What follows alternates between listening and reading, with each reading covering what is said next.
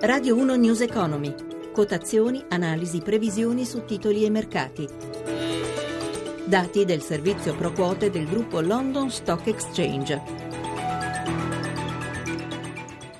10.32, buongiorno da Vittorio Coda, benvenuti a News Economy del mattino. Dunque la BCE potrebbe fermare il prestito ponte chiesto dal governo Tsipras per consentire alla Grecia di finanziarsi per tre mesi dopo la scadenza dell'ultimo salvataggio, che vi ricordo è fissata al 28 febbraio, lo scrive il Financial Times, e proprio in questi minuti il ministro delle finanze greco Varoufakis è a Francoforte per un faccia a faccia con il presidente della BCE Mario Draghi. L'esito dell'incontro sarà ovviamente importante per il futuro finanziario diciamo, di Atene con i suoi rapporti con la cosiddetta Troica. Ma andiamo ora in diretta con i mercati, diamo la linea a Maria Giovanna Lorena da Milano, buongiorno. Buongiorno, anche le borse hanno in primo piano sempre l'evoluzione delle trattative sul debito greco, ma dopo la seduta brillante di ieri, stamane sono più incerte. La borsa di Atene, dopo il più 11% eh, della seduta di ieri, adesso perde l'1,87%, un po' più tranquille le altre borse principali, Francoforte meno 0,34%, Londra meno 0,35%,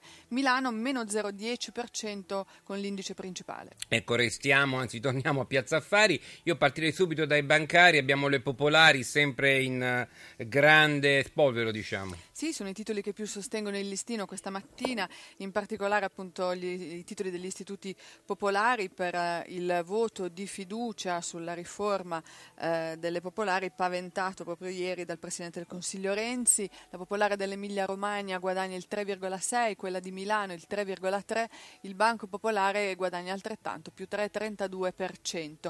Eh, invece pesano sul listino soprattutto i ribassi dei titoli energetici, visto il ripiegamento delle quotazioni del greggio.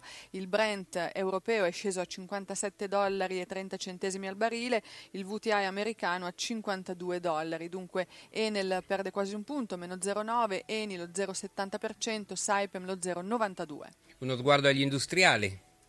Sì, per quanto riguarda gli industriali, alcuni diversi titoli sono in calo, a partire da Prismi a meno 0,76%, Pirelli meno 0,63%, Atlantia perde eh, mezzo punto percentuale, eh, c'è un eh, titolo invece in netto rialzo, il migliore in questo momento del listino principale, Mediaset più 4,59%. Bene, adesso ci, mi sposterei all'obbligazionario, dunque vediamo lo spread e il rendimento del nostro decennale. Lo spread è in calo rispetto alla chiusura di ieri, 123 punti base, il rendimento dei nostri decennali è all'1,58%, dunque poco mosso. E infine il cambio euro-dollaro?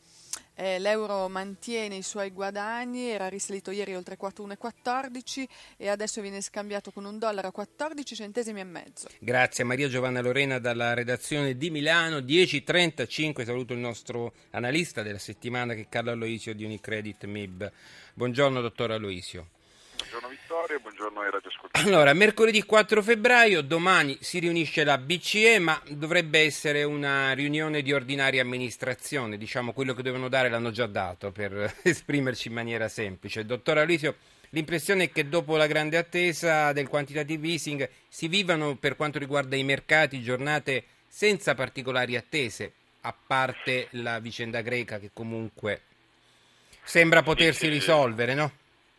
Sì, beh, sicuramente un po' di volatilità la vedremo ancora, ecco, siamo, siamo, all'inizio, però sicuramente abbiamo messo alle spalle la campagna elettorale che è sempre un momento negativo per i mercati che crea, crea incertezza. Sì, giustamente quello che diceva sulla BCE, quello che è già stato fatto nella scorsa settimana, domani diciamo una riunione di ordinaria amministrazione transitoria, direi che è più importante anche per ritornare alla questione della Grecia il, eh, l'incontro di oggi del, del primo ministro eh, Sipras con Draghi, ma anche la presenza del ministro delle finanze eh, a a Francoforte nella stessa giornata di domani, anzi chiedo scusa il ministro delle finanze che incontra Draghi, domani invece vedrà la cancelliera Merkel.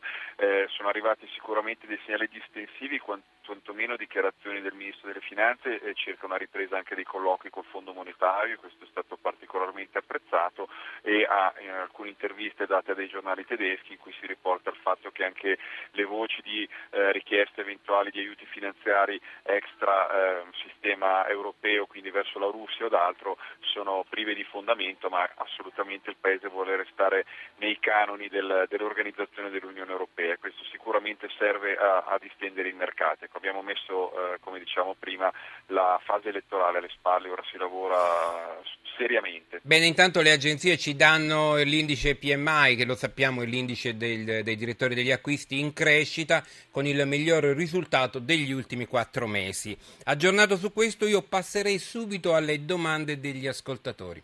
Buongiorno, sono Luisa di Brescia. Vorrei eh, un consiglio per quanto riguarda eventuale acquisto, quindi se è conveniente a questi prezzi acquistare eh, Saipem o Fiat. Grazie. Prego.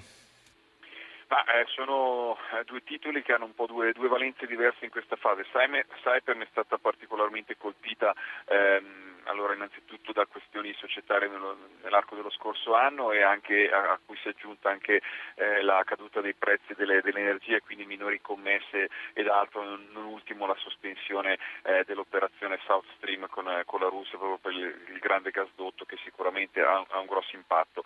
Eh, è arrivata però a livelli eh, estremamente, estremamente, bassi dal punto di vista tecnico, quindi in caso anche di ripresa del, eh, diciamo delle, delle, commesse del settore e la ripresa economica, quindi una, un aumento della richiesta di energia potrà sicuramente nei prossimi mesi avere una, un, così, una valenza importante dopo una, una, una, perdita così, quindi direi di monitorarlo con molta attenzione, è vicinissimo proprio ai, ai minimi assoluti del titolo relativi del, degli ultimi due o tre, degli, anzi direi degli ultimi cinque anni. Eh, Fiat invece eh, siamo in una situazione opposta, cioè in una fase assolutamente espansiva, abbiamo il titolo eh, questa mattina sopra i 12 euro, siamo vicinissimi ai massimi eh, relativi anche in questo caso eh, invece de- degli, ultimi, degli, ultimi, anni, eh, su una crescita importante, una crescita di, di risultati. Ehm, mercato auto che si sta riprendendo in Europa e questo è segnale, un segnale molto importante anche per il mercato italiano, i dati sono usciti l'altro giorno, sul mercato americano ha battuto anche le stime, quindi ha rimesso in moto eh, tutto il gruppo eh, Chrysler Jeep che ormai è un consolidato, eh, parliamo di Fiat ma si dovrebbe eh, dire FCA ormai, quindi Fiat, ecco, Chrysler è cambiato. Sì. Esatto, Do- e quindi a livello di questo consolidato direi che è una piena fase espansiva, va molto, molto bene. Per trimestre. Grazie dottor Aloisio, ci troviamo Prego. domani mattina il programma cura di Roberto Pipan, grazie a Cristina Pini per la collaborazione, News Economy torna alle 18, buon ascolto da Vittorio Cota. I contenuti di questa trasmissione non costituiscono attività di sollecitazione del pubblico risparmio da parte di RAI Radio Televisione Italiana e non costituiscono giudizio da parte della stessa sull'opportunità di eventuali investimenti. RAI Radio Televisione Italiana non è responsabile di eventuali errori che potrebbero derivare da un non corretto utilizzo delle informazioni contenute in questi servizi.